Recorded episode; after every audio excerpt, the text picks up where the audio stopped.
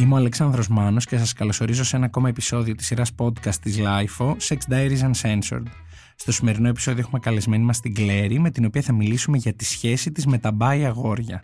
Εσείς για να μην χάνετε κανένα από τα επόμενα επεισόδια μπορείτε να μας ακολουθήσετε στο Spotify, τα Google και τα Apple Podcast και αν έχετε κάποια ενδιαφέρουσα ιστορία να μοιραστείτε μαζί μας μπορείτε να μας στείλετε ένα email στο podcast at lifeo.gr με την ένδειξη για το Sex Diaries Uncensored.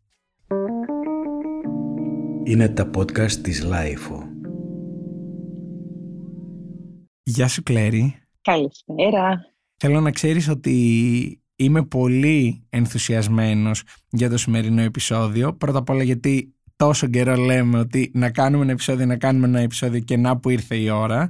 Και δεύτερον γιατί θα μιλήσουμε για την ύπαρξη των μπάι αγοριών γύρω μας που νομίζω ότι είναι λίγο αστικός μύθος. Δηλαδή οι περισσότεροι δεν ξέρουμε κανένα τέτοιο αγόρι προσωπικά και ίσως και τα αγόρια αυτά δεν βγαίνουν προς τα έξω να πούν είμαι μπάι ή έχω αυτή την ε, επιθυμία για εξερεύνηση. Ε, λοιπόν, έχω να πω πολλά. Καταρχάς, είναι ένας αστικός μύθος, παρόλα αυτά ζουν ανάμεσά μας. Είναι κάτι το οποίο από παλιά θεωρούσα και εγώ ότι δεν υφίσταται και ήμουν στην κατηγορία του πληθυσμού που έλεγε, έλα μωρέ, οι μπάι οι άνθρωποι είναι γενικά απλά μπερδεμένοι ή ας πούμε ανά μία περίοδο θέλουν αυτό, ανά μία περίοδο θέλουν εκείνο, αλλά δεν γίνεται να μην σ' αρέσει κάτι τα δύο περισσότερο. Ήρθα όμως να ξεμπερδέψω ακόμα και τον εαυτό μου από το παρελθόν σήμερα. Πολύ μου αρέσει που ε, ξεκινάμε και με μια δόση αυτοκριτικής. Εντάξει, το ακούω πολύ λογικό αυτό που πίστευες με την έννοια του ότι αν δεν έχουμε έρθει σε επαφή με κάποιες συνθήκες και περιπτώσεις ανθρώπων, ίσως και εμείς δεν μπορούμε να ξέρουμε όσο σωστά θα έπρεπε τι πραγματικά συμβαίνει γύρω μας. Ακριβώς και πολλές φορές και μέσα μας. Και μέσα μας. Νομίζω ότι άμα μάθουμε τι γίνεται γύρω μας, έχουμε περισσότερες πιθανότητες να ανακαλύψουμε και τι γίνεται μέσα μας. Θέλω να ξεκινήσω ρωτώντας ε, το βασικό. Ποια ήταν η πρώτη φορά που ήρθε σε επαφή με ένα bisexual αγόρι; Σε επαφή γνωρίστηκες, φλέρταρες, οτιδήποτε. Αυτό που έχω να πω είναι ότι παρόλο που πάντα θεωρούσα ότι οι άνθρωποι είναι μπερδεμένοι ως προς το ότι μπορεί ένα παιδί ας πούμε στο Λύκειο ή στο γυμνάσιο να θεωρεί ότι είναι straight για κοινωνικούς λόγους, είναι θέλει να φέρεται σαν straight, αλλά τελικά να είναι gay μόνο. Και θεωρούσα ότι τα αγόρια με τα οποία συναναστρεφόμουν είναι γκέι και θέλουν να παριστάνουν ότι είναι straight για τους προφανείς λόγους που ξέρουμε, τους κοινωνικούς, ειδικά παλιότερα. Και δεν πίστευα ποτέ ότι μπορείς στην πραγματικότητα να τους αρέσουν και τα κορίτσια. Είναι δηλαδή η αρχή για να σου πω ότι έχω έρθει σε επαφή από πολύ μικρή ηλικία. Μπορώ να σου πω δηλαδή ότι είχα και κολλητό φίλο στο Λύκειο που ήταν ε, και είναι ακόμα μπάι, γιατί κάνουμε ακόμα παρέα. Όπως επίσης και είχα και σχέση με ένα αγόρι στο Λύκειο, το οποίο τελικά είναι γκέι. Πρέπει να ήμουν η μόνη κοπέλα με την οποία είχε σχέση ποτέ. Το οποίο μου συνέβη ξανά και στο πανεπιστήμιο και συνέχισε να μου συμβαίνει. Οπότε η πρώτη μου επαφή ήταν σε μικρότερη ηλικία. Και μπορώ να πω ότι ήταν πολύ διαφωτιστική εκ των υστέρων. Ύστερα που κοίταξα προς τα πίσω, κατάλαβα πάρα πολλά πράγματα.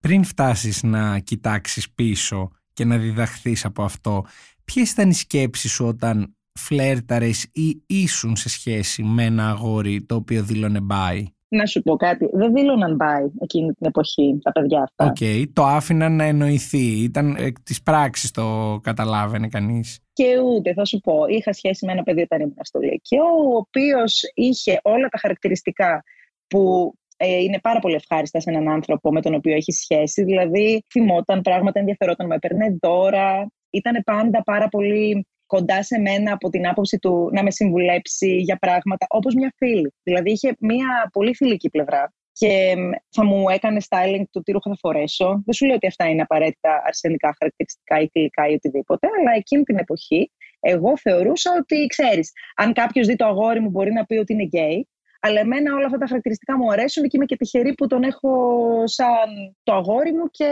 μ' αρέσει που είναι έτσι. Και εκ των υστέρων κατάλαβα ότι είχε απλά την ανάγκη και ο ίδιος να αντιθεί όπως εγώ. Να φορέσει τα ίδια πράγματα με μένα. Και δεν ξέρω τώρα αν αυτό είναι κάτι το οποίο το καταλάβαινε και εκείνος ταυτόχρονα με μένα. σω να ήμουν και η πρώτη του κοπέλα. Ωραίο πάντως αυτό που λες ότι είχα ένα αγόρι που εκτιμούσα και αυτά του τα χαρακτηριστικά και αυτές του τις ε, προθέσεις γιατί έχω ακούσει και από κοπέλες που το έχω συζητήσει ότι αν ακούσουν ότι το αγόρι τους είτε δηλώνει by είτε θέλει να ανακαλύψει αυτή του την ε, πλευρά, να εξερευνήσει, νομίζω ότι μαγκώνουν αρκετά πολύ. Ενώ γενικά τις κοπέλες τις θεωρούμε πιο ανοιχτόμυαλες, δεν έχουν τόσες ε, αγκυλώσεις όπως έχει ένα αγόρι που έχει μεγαλώσει στο κλασικό πατριαρχικό σύστημα που έχουμε μεγαλώσει όλοι και φοβάται μη θυχτεί ο αντρισμός του. Πάλι όμως έχω δει ότι οι κοπέλες λίγο νιώθουν περίεργα αν το αγόρι δηλώσει και υποψιαστούν ότι δεν είναι 100% straight. Ξέρεις τι πιστεύω τελικά. Νομίζω ότι έχει να κάνει με το τι θέλει ο καθένας για τον εαυτό του και τι φαντάζεται ως την ε, εκπροσώπηση ας πούμε του πλήρως straight ατόμου και τι νομίζει ότι αφαιρεί από το straight άτομο η σεξουαλική του προτίμηση. Είναι δηλαδή τελείως ψυχολογικό επειδή εμένα μου άρεσε πάντα να εξερευνώ το χαρακτήρα και σαν φίλου και σαν ε, γκόμενου, να το πω έτσι, του άλλου ανθρώπου και τι του αρέσει να κάνει χωρίς να τον κρίνω. Αλλά είναι ένα χαρακτηριστικό που είχα εγώ σαν άνθρωπος και καταλαβαίνω ότι μπορεί να μην το έχουν όλοι ή να μην είναι κάτι που μπορεί να συναντηθεί εύκολα, να συζητηθεί εύκολα μεταξύ φίλων. Πάντα θεωρούσα ότι ο άνθρωπος είναι κάτι σαν προσωπικότητα ξεχωριστό από τις σεξουαλικές του προτιμήσεις, όσο βέβαια αυτές οι προτιμήσεις είναι νόμιμες και δεν είναι κάτι το πάρα πολύ ακραίο. Αλλά νομίζω πως έχουμε συνδυάσει τα straight άτομα με κάποια πάρα πολύ συγκεκριμένα χαρακτηριστικά, τα οποία παγιδεύουν και τους ίδιους και παγιδεύουν και τις κοπέλες οι οποίες είναι μαζί τους. Οπότε αν η κοπέλα, ας πούμε, ακούσει από το αγόρι της ότι του αρέσει να του βάζουν δάχτυλο, η κοπέλα πρώτη μπορεί να πάθει σοκ και να πει Α, άρα είσαι γκέι και δεν μου το λες. Και δεν καταλαβαίνει ότι απλά μπορεί εκείνο το σημείο του σώματος πολύ φυσιολογικά να ερεθίζεται πολύ περισσότερο του άντρες και άρα του αρέσει. Είναι τόσο απλό όπως το λες και ακούγεται τόσο κατανοητό που αναρωτιέμαι ότι γιατί δεν μπορούμε να συμφωνήσουμε άτυπα όλοι στο ότι είναι τόσο απλό και δεν έχει καμία παραπάνω προέκταση και εξήγηση οτιδήποτε αρέσει σε κάποιον να κάνει στο σεξ ή γύρω από αυτό. Αλλά για να γυρίσω στο κομμάτι των πρώτων επαφών με τα bisexual αγόρια, τι σκέψεις έκανες εσύ βλέποντας ή ακούγοντας ότι ίσως κάποιο αγόρι από εκείνα τα πρώτα θέλει να πειραματιστεί με κάποιες πρακτικές που συνηθίζονται σε μπάι άτομα; Νομίζω ότι πρώτα απ' όλα δεν παρεξηγήθηκα. Αν θυμάμαι καλά, δηλαδή, δεν θυμάμαι ποτέ τον εαυτό μου να λέει πω πω εγώ φταίω που δεν του αρέσουν οι γυναίκες. Ή α, δοκίμασε με μένα και τώρα ξαφνικά θέλει να πηγαίνει με άντρες, που σημαίνει ότι κάτι στραβό έχω εγώ. Δηλαδή, ποτέ δεν σκέφτηκα αυτά τα πολύ κλισέ και πολύ λάθος πράγματα που λέγονται του στυλ εγώ τον έκανα γκέι, λες και το να γίνει κάποιος γκέι το να είναι κάποιος δεν είναι κάτι κακό, αλλά είναι μια κλισέ έκφραση που ακούμε από πάρα πολλές κοπέλες και που το ακούω σαν πάρα πολύ τραγικό περιστατικό. Τον έπιασε με τον φίλο του. Ποτέ δεν είχα τέτοια προβλήματα. Οπότε σε μικρότερη ηλικία, τότε που άρχισε να πρωτοσυμβαίνει, απλά το έβρισκα πάρα πολύ ενδιαφέρον. Πιο πολύ μου ξύπναγε το Α, άρα λες και άλλα αγόρια που ξέρω να έχουν τέτοιες αναζητήσεις και να μην το λένε. Ή Α, του άρεσε και να δοκιμάσει μαζί μου, αλλά του άρεσε να δοκιμάσει και με ένα γόρι. Πώς μπορεί να είναι αυτό, ή τελικά μήπως είναι τελείως γκέι. Πιο πολύ προσπαθούσα να βάλω ένα τίτλο σε όλο αυτό που συμβαίνει, παρά να με κάνει ας πούμε, όλο αυτό να αισθανθώ άσχημα με τον εαυτό μου. Ούτε ένιωσες αυτό που εγώ εισπράττω πολλές φορές από συζητήσεις, ότι πρέπει όμως να επιλέξει τι θέλει. Πρέπει να καταλήξει. Θέλει εμένα ή θέλει το φίλο του, το Γιώργο; Όχι, εσύ ξέρεις γιατί. Γιατί περιμένουμε από τους ανθρώπους να είναι αυτό που θέλουμε εμείς να είναι. Γιατί μας βολεύει εμάς να τους βάζουμε σε κουτάκια. Ο ίδιος άνθρωπος μπορεί σήμερα να ερωτευτεί τον Γιώργο, επειδή ο Γιώργος εκείνη την εποχή ταιριάζει περισσότερο σε αυτό που ψάχνει και τον επόμενο μήνα να ερωτευτεί τη Μαρία, επειδή η Μαρία είναι πιο κοντά εκείνη την εποχή σε αυτό που θέλει, επειδή η Μαρία είναι καλύτερος ε, συνδυασμός μαζί του. Επειδή εκείνη την εποχή του αρέσει και πολύ το γυναικείο στήθος και την άλλη εποχή θέλει να είναι ο ίδιος του πιο feminine σε μια σχέση, για παράδειγμα. Υπάρχουν πάρα πολλές καταστάσεις από τις οποίες μπορεί να περάσει ένα ανθρώπινο μυαλό και δεν χρειάζεται να τους βάζουμε ταμπέλα. Εμείς δεν χρειάζεται. Αν ο ίδιος δεν αισθάνεται ότι πρέπει να καταλήξει, γιατί ο τρίτος που τον βλέπει και τον παρατηρεί. Νομίζω είναι προσωπική ανάγκη του καθενός μας απλά να κατηγοριοποιούμε τον κόσμο ασυνείδητα.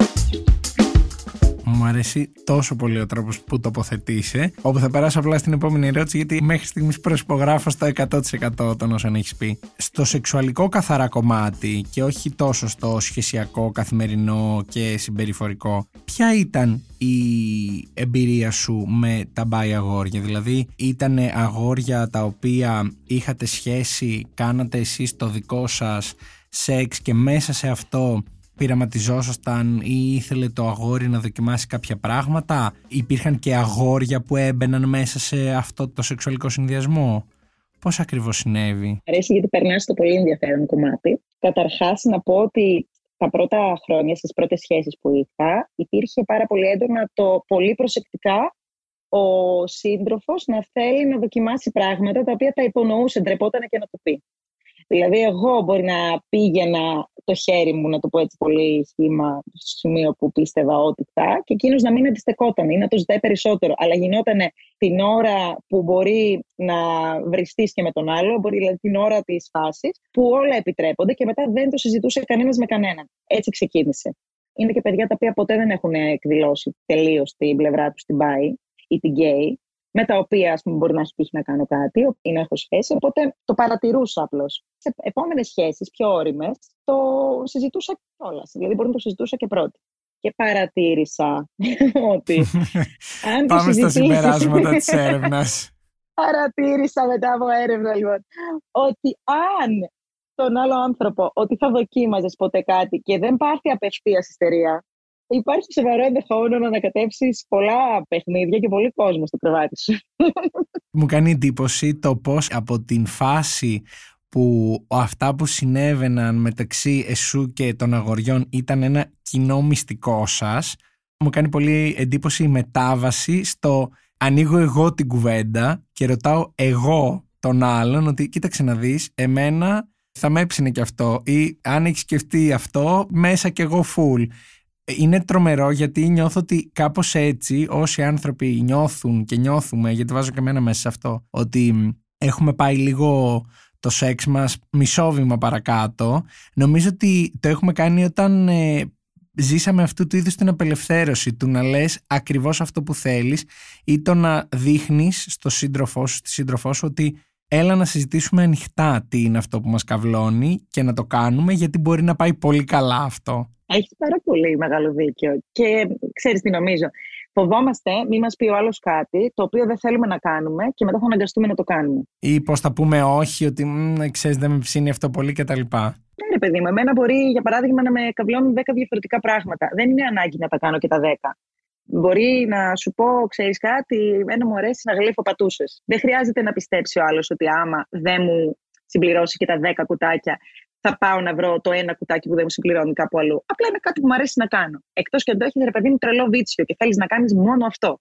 Εκεί πάω πάσο, αλλά δεν είναι καλό να το ξέρει και αυτό ο άλλος για να προχωρήσει όχι μαζί σου. Να μην προσπαθεί, προσπαθεί, προσπαθεί και δεν ξέρει τι είναι αυτό που σου αρέσει. Το ακούω αυτό, αλλά για μένα ακόμα πιο σημαντικό είναι το προτιμώ να το έχω πει και να έχω ακούσει το δεν με ενδιαφέρει να το δοκιμάσω αυτό από το να το κρατάω μέσα μου, να το έχω αποθυμένο κατά τη δική μου ταπεινή άποψη κάποια στιγμή δεν θα μπορείς να κάνεις ότι δεν το σκέφτεσαι και θα το κάνεις ίσως και με έναν άλλο άνθρωπο από τον σύντροφό σου όταν δεν θα νιώθεις άνετα να εκφραστείς. Για να γυρίσουμε όμως αυτό που λέγαμε μετά την έρευνα που έκανες.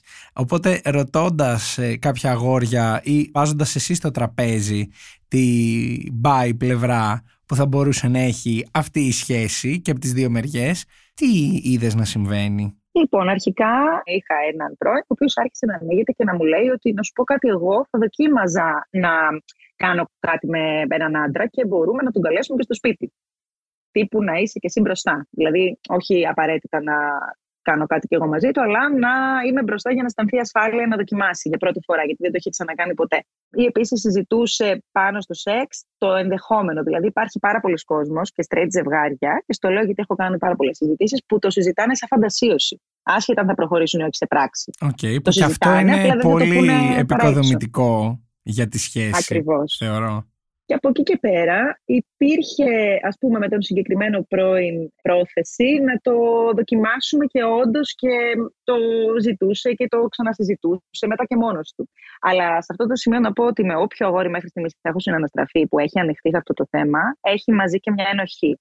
Δηλαδή εκείνος πάντα μετά το τέλος της φάσης ή ένα διάστημα μετά μπορεί να μου έλεγε ότι να ξέρεις όμως δεν ε, θα έκανα ποτέ bottom. Θα το έκανα μόνο stop. Έλεγα καλά καλά. Εντάξει. Είχε το ίδιο ανάγκη να προσπιστεί ας πούμε το... Την εικόνα του.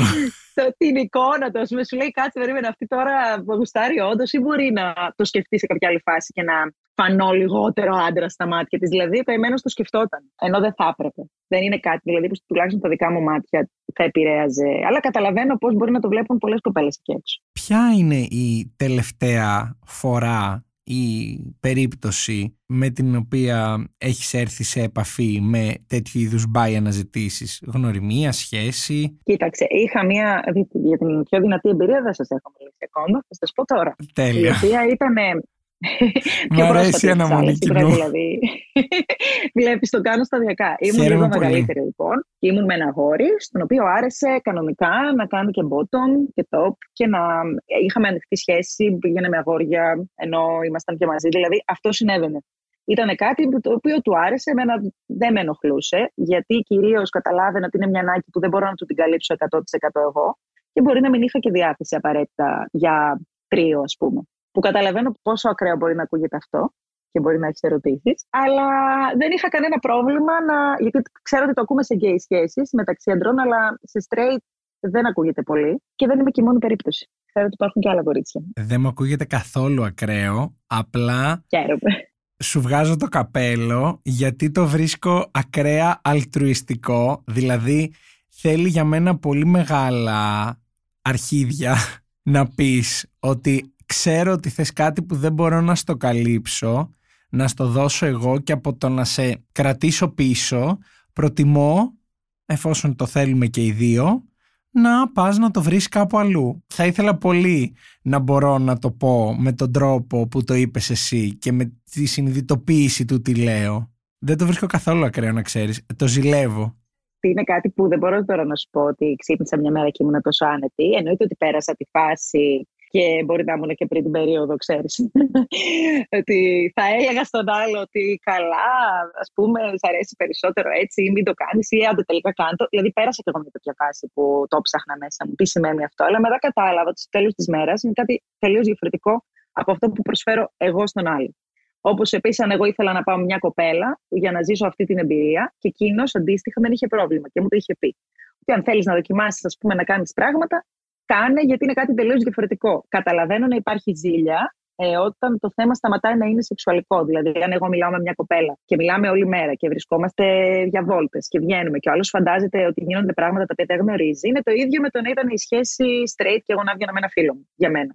Αλλά από εκεί και πέρα, αν υπάρχει ξεκάθαρη επικοινωνία και υπάρχει ειλικρίνεια και αγάπη, όντως, πιστεύω ότι μπορείς να το δεχτείς και να το βρεις αυτό. Και στην τελική, μπορείς να αφήνεις τον άλλο να συμμετάσχει σε αυτό το πράγμα. Ναι, μεν δεν μπορώ να σου το παρέχω, αλλά μπορώ να είμαι μπροστά την ώρα που σου συμβαίνει. αυτό είναι για μένα το ιδανικό. Άρα λοιπόν στη σχέση αυτή είχατε καταλήξει στο ότι μπορούμε αν θέλουμε και οι δύο καθένας από τη μεριά του να ζούμε και κάποια πράγματα σεξουαλικά με άλλα άτομα το αγόρι σου και με αγόρια, αυτό στην πράξη πώς λειτουργήσε, ενώ ότι μία εβδομάδα τυπική, ένα μήνα τυπικό, τι συνέβαινε στην ερωτική σας ζωή; Κοίταξε, δεν ήταν κάτι που γινόταν, ας πούμε, σταθερά. Τι ξέρεις, κάθε Σάββατο εγώ. κάθε Σάββατο εγώ, κάθε Παρασκευή εσύ. Έτσι, αλλά μπορεί κατά καιρούς. Υπήρχε ένα σταθερό άτομο με το οποίο βρισκόταν, οπότε μου έλεγε ότι έχεις πρόβλημα ε, να κανονίσω κάτι το βράδυ με τον τάδε. Και του έλεγα εγώ, όχι εντάξει, κανόνισε. Ή ας πούμε, μπορεί να τον έπιανα στον καναπέ με πονηρό ύφος να πληκτρολογεί και του έλεγα τι κάνεις εκεί, και μιλάς. Και μου λέει, Ε, δεν ξέρεις τώρα. Δηλαδή, έχει τύχει να συμβεί αυτό το πράγμα πολλές φορές. Από τη δική μου την πλευρά δεν είχα τεράστια ανάγκη να δοκιμάσω πράγματα. Έχω κάνει πράγματα με κοπέλες, αλλά δεν είχα ανάγκη κατά τη διάρκεια της σχέσης ο Χαμάν και απαραίτητα να το κάνω επειδή το κάνει και εκείνος. Ήμουν εντάξει. Απλά τώρα σε αυτό το σημείο να διευκρινίσω ότι εμένα πάντα μου φαινόταν πολύ σεξy το θέαμα δύο αγοριών μαζί. Πάντα. Οπότε μπορώ να πω ότι, OK, αν κάποιος δεν έχει το ίδιο ξέρω βίτσιο με μένα, μπορεί να μην καταλάβει καν τι εννοώ που μου άρεσε αυτή η κατάσταση. Ναι, ναι. Λογικό. Και μου αρέσει γιατί του μπάρουμε το κλασικό στερεότυπο του πόσο αρέσει το λεσβιακό του straight που ό,τι κοπέλα λεσβία δουν άμα είναι και στα δικά τους γούστα, τη φαντάζονται οπωσδήποτε ως θέαμα με κάποια άλλη κοπέλα. Και μ' αρέσει που το τουμπάρουμε και ακούμε την ανάποδη ακριβώς εικόνα, γιατί εγώ δεν το έχω ξανακούσει από κοπέλα να μου το δηλώνει που προφανώς θα υπάρχουν αρκετές κοπέλες εκεί έξω, αλλά ίσως και αυτές δεν το λένε τόσο έντονα. Δεν το λένε, αλλά συμβαίνει. Συμβαίνει σίγουρα. Δεν είμαι μόνη. Οπότε στη συγκεκριμένη σχέση για ένα διάστημα το αγόρι σου έκανε σεξ, βρισκόταν με κάποιο αγόρι, εσύ ήσουν μάρτυρα σε αυτό, τους έπαιρνες μάτι ή απλά το ήξερες; Έχουν συμβεί και τα δύο, να σου πω την αλήθεια. Έχει συμβεί να συμμετάσχω κιόλας.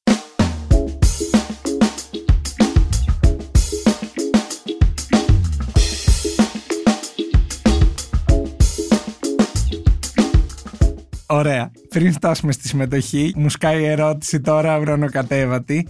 Τι από τα δύο προτιμούσες να πω, απολάμβανες περισσότερο να πω, δηλαδή σου άρεσε το να ξέρεις απλά ότι το αγόρι σου αυτή τη στιγμή είναι κάπου και κάνει κάτι με ένα άλλο αγόρι ή το να το βλέπεις; να σου πω την αλήθεια, μου άρεσε περισσότερο το να το βλέπω γιατί η πληροφορία έρχεται λιγάκι και σε σύγκρουση με το ότι είναι σε σεξουαλική επαφή με έναν άλλο άνθρωπο και δεν είμαι εγώ αυτός. Δηλαδή, παίρνει λίγο το εγωιστικό της σχέσης τη. Άμα είσαι ερωτευμένος με τον άλλο, είναι πολύ λογικό να σου συμβαίνει.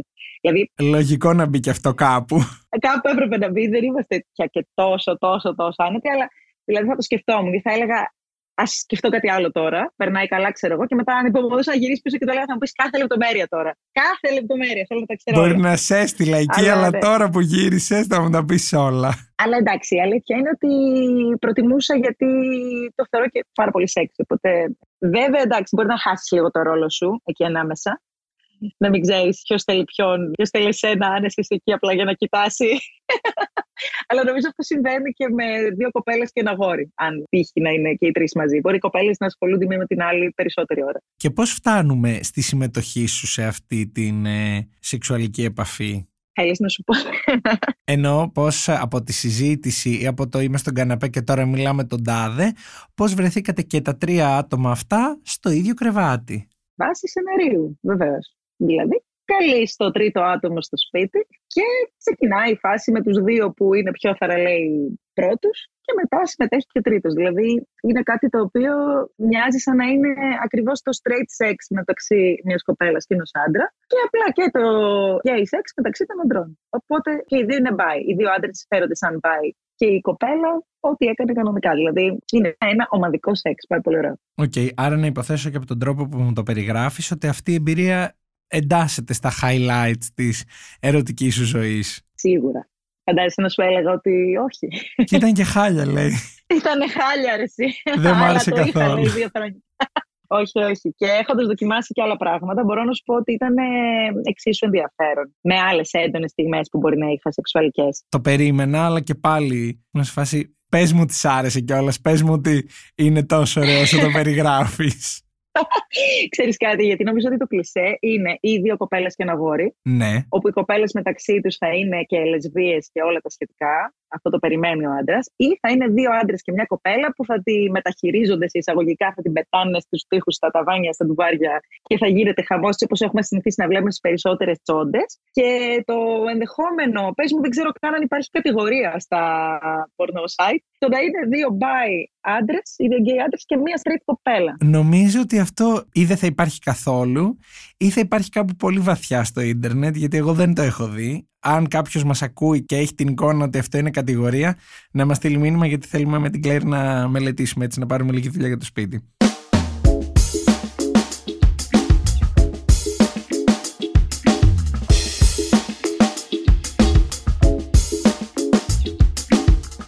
λίγο πριν κλείσουμε να σε ρωτήσω αν πιστεύεις μετά από αυτά που μας εξιστορείς και τώρα ότι έχεις ένα μαγνήτη by αγοριών. Δεν πιστεύω ότι είμαι μαγνήτης by αγοριών. Πιστεύω απλά ότι είμαι ανοιχτή στο να καταλάβω τον άλλο άνθρωπο για τις σεξουαλικές του προτιμήσεις και ενδεχομένως τα αγόρια με τα οποία συναναστρέφομαι να νιώθουν άνετα να το πούν. Με λίγα λόγια πιστεύω ότι οι... Οι συνθήκες το φέρνουν έτσι. Νομίζω ότι ο κάθε άνθρωπος αναρωτιέται και σε safe περιβάλλον το λιγότερο θα ζητούσε ένα pegging κάποιος σε μια σχέση. Το λιγότερο. Σε ένα περιβάλλον που ήξερε ότι δεν θα τον κρίνει κανείς, θα δοκίμαζε απλά για να δει πώς είναι, απλά για να πει δεν μ' άρεσε. Οπότε, αν εσύ, σαν άνθρωπος, προσφέρεις αυτό το safe place στον άλλο άνθρωπο να το εκφράσει, ενδεχομένως να το εκφράσει. Οπότε θεωρώ ότι έχει να κάνει λίγο με το χαρακτήρα μου και όχι ότι τους μαγνητίζω, απλά τους κάνω να αισθάνονται άνετα. Πρόλαβες και μία ερώτηση που είχα από την αρχή στο μυαλό μου να σου κάνω. Τι είναι αυτό που βλέπεις να θέλει πιο συχνά ένα αγόρι να δοκιμάσει αλλά ντρέπεται να το ζητήσει είτε από σένα είτε προφανώς και από κάποια άλλη κοπέλα; Είναι το pegging, το τρίο με κάποιο άλλο αγόρι; Νομίζω ότι αυτό που δεν ντρέπονται να ζητήσουν και το ζητάνε είναι το τρίο με μια άλλη κοπέλα. Και αυτό που θα ήθελαν και ντρέπονται πάρα πολύ είναι η διείσδυση, είτε με κάποιο ας πούμε βοήθημα, είτε να γίνει ως pegging, γιατί μπορεί να μην θέλει άλλον άντρα. Αυτό πρέπει να το πούμε νομίζω σε αυτό το επεισόδιο. Δεν είναι απαραίτητο ότι το να σου αρέσει η διείσδυση, αυτό σε κάνει οπωσδήποτε γκέι ή bi. Απλά σου αρέσει αυτό το πράγμα. Σε ερεθίζει περισσότερο. Και πώς αλλιώς θα γίνει, αν δεν γίνει με το δάχτυλο ή με τέλος πάντων ένα βοήθημα άλλο. Δηλαδή, είναι κάτι που το θέλουν πάρα πολύ, τους αρέσει πάρα πολύ και ντρέπονται πάρα πολύ να το ζητήσουν. Οπότε πρέπει η κοπέλα να κάνει την κίνηση μόνη της και ο άλλος να μην αντισταθεί και έτσι να ξεκινήσει η συζήτηση. Αλλά ντρέπονται να το πούν. Εντάξει και επειδή καταλαβαίνω ότι και στην κάθε σχέση και στην κάθε περίπτωση ανθρώπου ο τρόπος που συζητάμε κάποια πράγματα ίσως διαφέρει μπορεί και σε κάποια περίπτωση να χρειάζεται αυτή η κουβέντα να γίνει σε δόσεις και σταδιακά Ακριβώς να καταλάβει και το αγόρι στη συγκεκριμένη περίπτωση ότι εδώ είμαστε safe να πούμε όλες μας τις φαντασιώσεις, να δούμε ποιες μπορούμε να εξερευνήσουμε και στην πράξη. Δηλαδή πιστεύω σίγουρα ότι κάποιο αγόρι που δεν το έχει ξανακάνει ούτε καν να το εκφράσει θέλει λίγο περισσότερο χρόνο από όσο ακούγεται να δηλώνουμε εδώ για να φτάσει σε αυτό το σημείο. Ναι, γιατί μπορεί να σκεφτεί ότι θα τον κρίνει, ότι τον ρωτάς για να τον ψαρέψεις, ότι θα το συζητήσεις με τις φίλες σου, ότι θα το μάθει ο κόσμος και η τοπική κοινωνία. Πόσο, πόσο, πόσο, πόσο, πόσο λάθος είναι όλο αυτό, αλλά μας ακούγεται τόσο οικείο. Δηλαδή, φίλες μου που μεταξύ μας σε έχουν για λίγο μπάι, οπότε κάπως πρέπει να το μάθουμε. Η πόλη που όλη η πόλη λέει, αλλά εγώ δεν τους ακούω, αλλά θέλω να μάθω. Είναι τόσο κρίμα, ρε παιδί μου, κάτι απλό.